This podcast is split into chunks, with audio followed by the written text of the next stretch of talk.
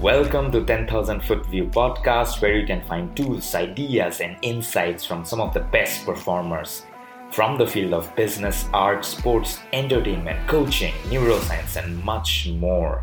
That will give you the perspective you need to break through and unlock the next level in your mindset, creativity, business, and life. This is Monjoti, the host of this podcast. I have an obsession for deep transformation, and I'm on a mission to help professionals and individuals unlock their true potential in life and business in a way that maximizes their overall sense of aliveness.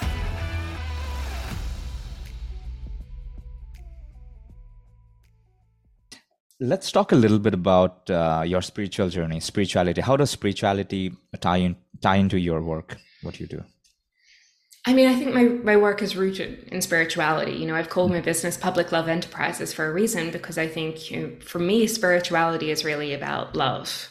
And right. I think we have a very, a very misun- a naive misunderstanding of love a lot of the time. Mm. You know, we hmm. see it as this kind of romantic or like kind of friendly thing. We see it as like tolerance or condoning things. And yeah. we see it as a little bit passive as a noun. And I don't think that's what love is. You know, I think love is one of the greatest tools of transformation we have in this world. I think love is active, it's a verb, it's, it does not t- condone uh, intolerance. You know, I think it rises up.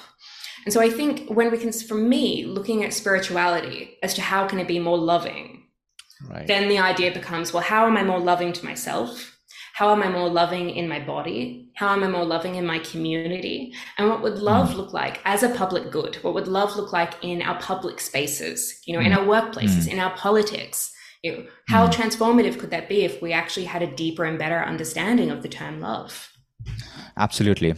I think many of us know that love is very powerful, probably the most powerful force in the world for any change that you want to make. But I think what many many of us are asking is how do we love when it's hard? Mm. Right, when it's hard. It's because, a good question. Right, when it's hard. Um, because even when it's hard, uh, love is still the answer, isn't it? Yeah.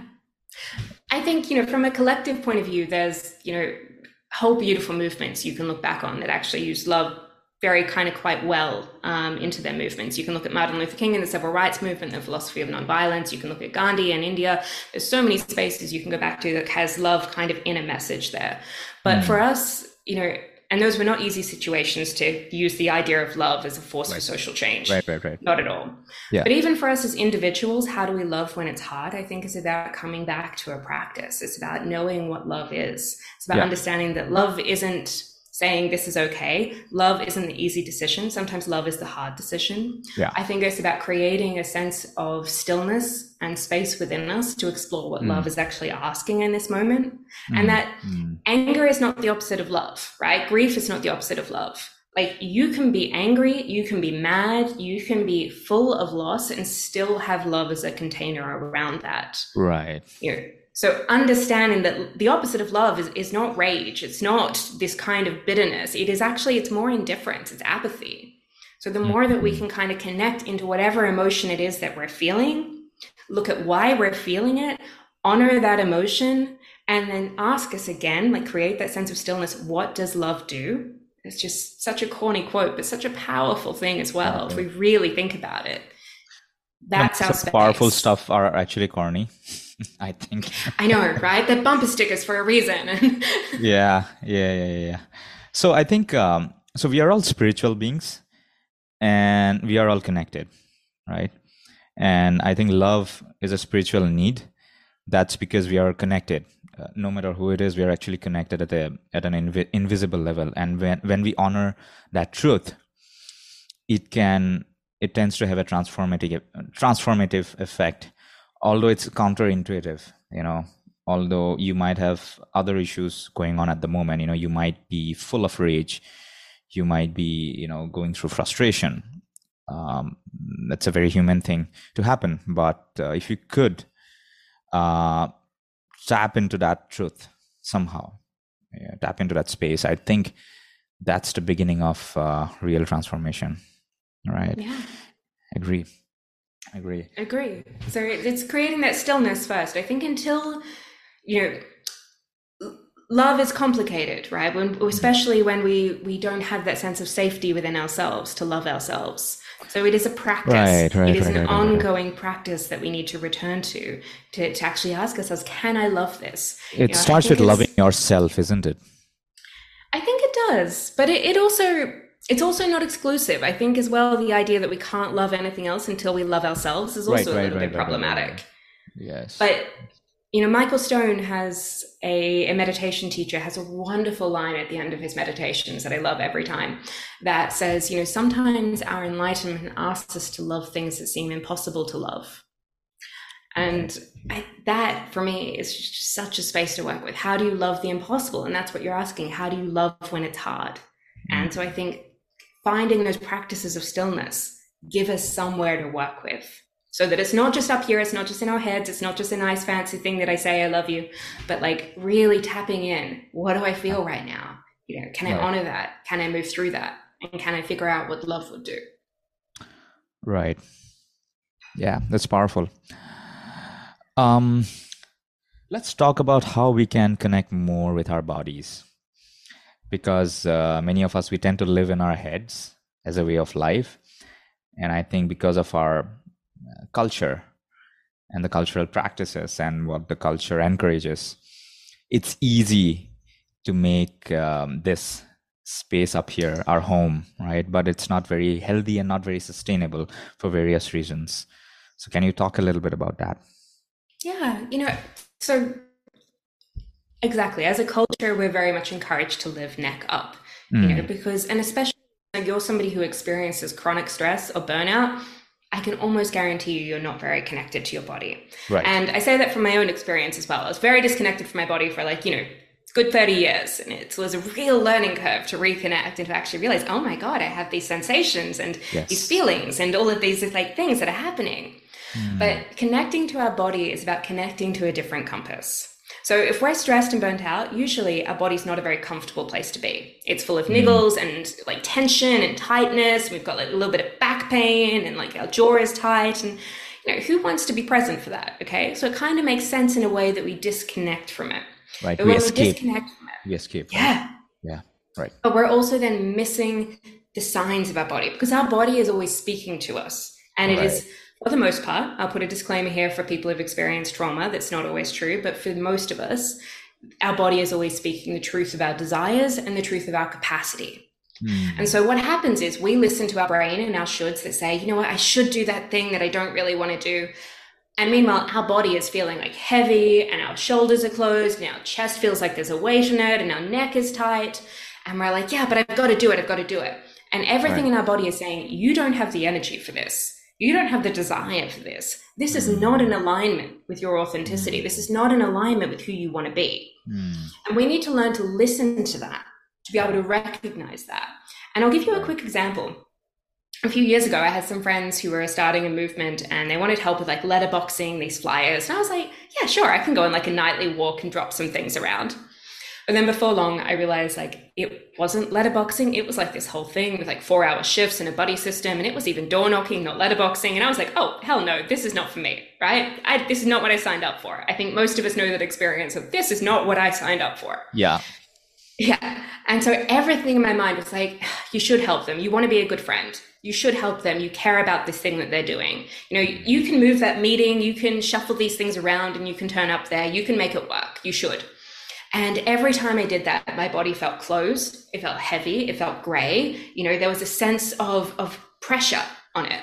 The moment I asked myself, okay, what if I don't do this? What if I very respectfully say, I don't have capacity for this?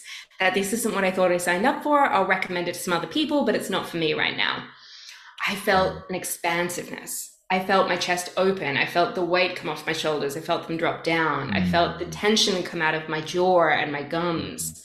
You know, you felt the belly release. And Yeah. these are all signals that our body is speaking to us.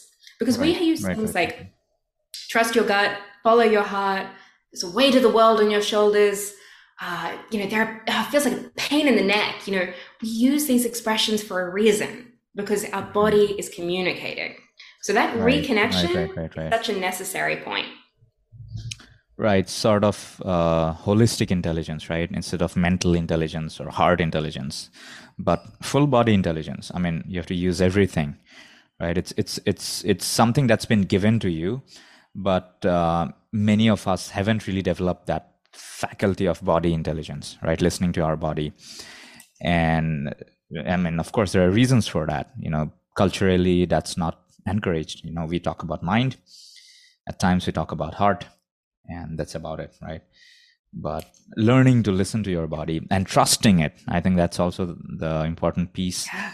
right? When your body is saying don't do this we sometimes we may listen to it but we are we are afraid oh if i don't do this then that that that. But but to be able to trust that you know what there's a better way when you sort of follow that intuitive guide you know combine all of your faculties like body mind heart spirit i think um, you know maybe slowly you kind of develop a rhythm and that actually translates into a good quality of life Yeah. Know, I think particularly for women, like we've also been very much taught not to trust our bodies, you know, that there's Mm. something wrong with them, that they need, need to be thinner, that they need to be prettier, that, you know, that we see them as ob- like they've kind of been objectified a lot, you know, in our culture. And so mentally, there's a lot of distrust there of our bodies. And I think it's the same for men, but there's just a different element there that has existed Right. for women in the cultural story. And so reforming that trust that it is okay to listen to it, again, Mm. it's not an instant reconnection. I wish it was. But it's about learning to to follow it and to in little ways to reconnect and to trust it again. Because i agree the more we can do that we're so worried about external pressures. But if we do this for long enough and we ignore our body for long enough and we just keep going down that path of burnout it's not a fun place to be you know, I, I guarantee that's how you end up with autoimmune diseases, how you end up sick all the time. It's how you end up exhausted and hard to get out of bed, more relationship conflict. You know, burnout is not a, an easy place to be. And that is what happens when we disconnect and we do not listen to the signs of our body. I agree. I agree. Yeah, yeah. You have to start that journey and um, keep going, and get some support. There are people who have figured these things out, and it helps when you have a community. When you're part of a community who's on this journey with you, you know, you don't have to be alone. Someone like yourself, right? You're helping so many individuals. Interesting. Um, okay, I think uh, let's talk about. Uh, you know, we have all these problems um, you know, in terms of burnout, in terms of stress, or all these issues that many of us go through culturally, and it's it's very easy to take the blame upon ourselves completely and beat ourselves up. Mm-hmm. But the truth is that uh, it, it's a collective thing, right? It's uh, of course you have agency, you have power, you can do something about it, but it's not you you are not completely responsible for what happened to you so we have to strike a balance between agency taking responsibility to resolve whatever you're going through and also uh, knowing the truth about what this this whole thing is and also introduce the element of um, understanding compassion right love as you said so can you throw some light in that area Yeah. You know, one of the examples that I try to give is, you know, of a plant. And, you know, I, I, just call it a tomato plant because, you know, that's what was in my garden at some point. That, you know, when we have a plant and it's kind of failing to grow and it's kind of straggly and small, we don't blame the plant. We don't look at it and say, hey, you know, just tough it up, just do it a bit better. You know, we don't like, hey, you know, have you considered just like trying like that, like meditation and like being a little bit more like the broccoli plant next door? Like, what's wrong with you? That plant's fine. Like, what, why can't you do this? yeah We don't blame the plant. Instead, we look to its conditions. We look Right. to the soil it has, to the sunlight, to the rain, the quality of the nutrients. And that that is the missing piece here. So for us with Yes. stress and with burnout, we look to us as individuals and we frame it as an individual problem. That, you know, you're burnt out and you're stressed. Like, have you tried just like meditating? Just and you know, if you like meditate and do this gratitude list, you can get more done even faster. You know, it's this really Mm. kind of toxic positivity spin on what is really amazing practices. yes So, what we need to do is look to the fact of what are the conditions in our lives that are causing the stress and burnout? What, what are the conditions we need to thrive? You know, and, and those conditions are things that we have agency over individually. definitely within our families, within our organizations, within our choice of work, our choice of communities. But there are also things that collectively we need to look at. So from a from a government level, from a cultural level, from um, you know a, a wider community level, as to are we actually on a path that makes us all happy? Because as a world, I don't think we are. I don't think most people are really thriving and living their best lives. I think most people are just kind of trying to keep up. So, yeah. what is it that would be different that could allow us to feel more creative, more relaxed, uh, more joyful, more present? And that, those are interesting questions to me. Is that reframing that it's not all on us. We do have agency, yeah. but it's also about creating the conditions for us to naturally thrive. Right, right, right. No, that's that's a very good example, right? If if the plant is suffering, it's because of the conditions around that plant, right? Like the sun exposure, the the, the soil, you know. Uh, do you have weeds, right? Um, of course, as as human beings, we have a little bit more agency than a plant. But having said that, uh, you know, environment plays a huge, massive role, right? So while while you are uh, doing the individual things, which is a good thing, right? Uh, meditation, gratitude, it's great. Uh, you also have to uh, take responsibility in terms of uh, changing the environment, right? Change change what you're getting exposed to, right? Even even something as simple as what's your what's the men, what's your ritualistic mental food that you consume? You know, do you watch too much of uh, you know negative stuff on the internet or whatever right because that in, impacts too whatever goes in there it, it it, it grows it creates that story or am I going to a job every day that I hate and yeah. that I really don't want to be in? And I'm not doing anything to change it because I think I'm right, powerless right, right, to change it at this point. Yes. But yes. yeah, small things and big things. Small things and big things, yeah. And at times it, it may not be most of the time actually, it may not be possible to shift everything instantly. But we can make incremental shifts right? You know little little little shifts in the in the in the positive direction right? And and over a period of time we would have altered the course so much right? And uh, yeah it starts with that agency and you don't have to hit home run right away but you have to start start that journey right? Start doing yeah. something on this side you know develop some positive rituals because all these things they accumulate and they compound right and if if you're not able to get rid of all the but negative... also remembering you're saying something. Yes i think we've just frozen for one moment. Oh did i? Okay. There we go. Interesting. Um, you know... okay okay. Sure you're saying something. also just remembering as well that these are these are collective decisions too, right? So, yep. yes, there's the individual circumstances of our lives, but also asking this question of, well, what are the collective conditions? You know, France passed a law uh, last year, this year, I can't quite remember, that basically kind of uh, banned companies from emailing their employees outside of working hours, which imagine that in North America, right? It's a, it's a really big step. But to me, that's starting to look at, well, Burnout is a system problem. Burnout is a collective issue of our culture. What are some of the collective decisions that we could make in our organization, in mm. our families, in our communities, in my faith group that better support each other? And, and that's the space as well. So it's us as individuals and going to our group, our people, and saying, hey, how can we better look after each other? What would that mean? What would that look like? Right, right. And if you're smart about creating the right environment around you, in terms of let's say you read every day, or you consume some some audiobooks, right, which is positive. You have meditation rituals, or you meet these groups or community, or your coach uh, on a regular basis that actually empowers you. Then then it it makes it so easier on you. You don't have to do so much on your own because uh, because the accumulative effect of uh, the impact that your environment has on you is is profound. It's huge. And over a period of time that compounds. Yeah, and and, and this, this doesn't have to be right right. And and what i realize um, I'm, I'm speaking from experience this doesn't have to be complicated. You have got so many tools. No matter who you are you have got so many tools right? Because uh, technologically we are advanced. Of course there's social media but at the same time you also have positive content. You know you have the internet you have the books you know that that call costs almost nothing right? Um, and um, and yeah you, you can reach out to people whoever you want. You have facebook communities you have facebook groups you have youtube.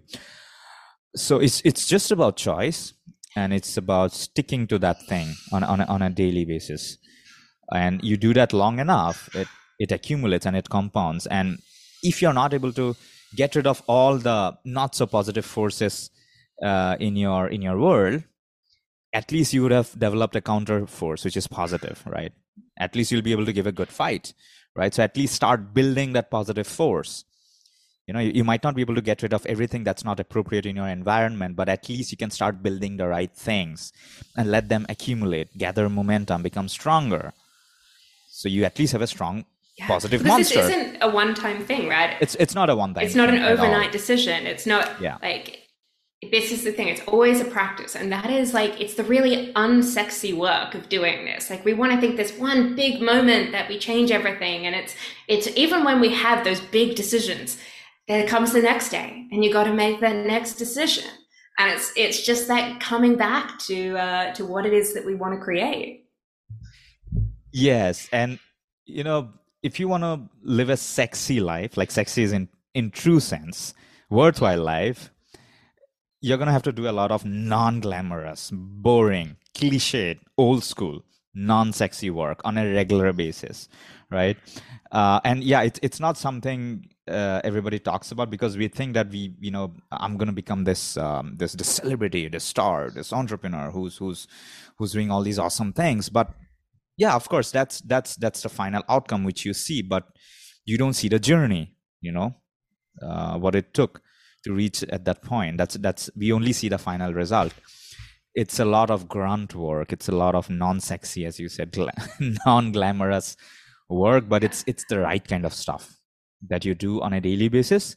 Uh, uh, it, yeah it, it, it works. It really works it's the decisions that make us happy. It is coming back every day to a compass within us that says this decision feels right. This decision is it feels good to me. Now, good yes. is not always comfortable. I will say that comfortable like you know making decisions that feel good is often deeply uncomfortable because they go against everything that we've been told we're supposed to do but they still feel good in some sense and that's the yeah. work there i think yeah yeah yeah, yeah. it goes against social conditioning in many ways. Yes. But if you listen to your true self the soft voice then it feels right at some level even if not immediately at least later right? Um, i think yeah that that that that spiritual that spirituality you know that that sense of connection to your true self your inherent intrinsic values along the way while while we do all these things on a daily basis is is the key i think. Um, yeah very interesting um anyway before we call it a day uh, can you share a 10,000 foot view perspective for the listeners. Mm. Well, what would that look like for you? What's your 10,000 foot view? Wow. Let me think. Well, my 10,000 foot view perspective in general is uh, so many a time when we feel stuck, when we think that there is there is there is no way out, we are usually stuck in a in a box right? We we don't see past a certain certain boundary or whatever. It's a wall. But there is always a higher perspective. There's there's a 10000 foot view perspective that either you will see many years later or somebody can show you to you that can completely transform your life. That's what i believe in. Mm-hmm. and that's why i started this podcast in the first place right? No matter how blocked you feel because feeling blocked or lost these are usually self self-fulfilling prophecies that's based on a particular train of thought that you have persisted for so long that it feels real and it's a real feeling. And you also because because you see the world as you are not as the way it is when you look through that lens you also find evidence to support your perspective right? You'll see that this is not right because of that and you're going to find that perspective because you go looking for it you seek and you find. But there is a perspective. It's a very it's a higher perspective 10000 foot view 1000 foot view whatever um, that can alter your life completely. That's what i believe in. So yeah that's my 10000 foot view perspective is that there is a 10000 foot view perspective. I love that and I, I agree i think my 10000 foot view perspective would be that the self and the collective are intrinsically bound. You know that whatever we are doing for ourselves we are doing for the world. Whatever we are doing yeah. for the world we are also doing for ourselves. We have to remember that culture mimics in us. It's and that's very, a, very very powerful. Yeah. Yeah so our work is in looking at the toxic elements of culture the things that do not work that are not making us happy that's not making anybody happy that is leading to the climate crisis and so many of the crises that we face and how do they play out in us how are they affecting us what can we do to get free so for me, that's my view self and collective intrinsically tied together. That's uh, that's very very very powerful. I mean, it sounds simple, but it's not. Thank you, thank you so much, Laura. Uh, so, where can people find you? Ah, I mean, thank you so much. Uh, my website is laurahartley.com. I have programs regularly in healing burnout culture and regenerative leadership. I also work with people one on one. And I'm also on Instagram at laura.h.hartley. Perfect, perfect, perfect. Uh, and all, all you ladies and gentlemen, you can also download a free guide to healing burnout cycles uh, on the website, I believe. Yes, absolutely, you can. Perfect. On that note, thank you so much. Until next time. Amazing. Thank you.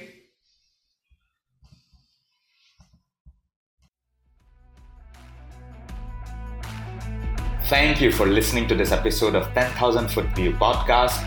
I want to congratulate you for honoring yourself by standing out and investing in your personal growth and taking this step towards your next breakthrough. I would love to hear your thoughts about this episode do check out the show notes on the description for the details of the show, along with links and offers. It would mean a world to me if you could leave a review about this episode in Apple. Before I head off, I want to remind you that you are extremely special and you have gifts and talents that you can use to unleash your best version, and you are just one perspective away from unlocking your next level. I believe in you.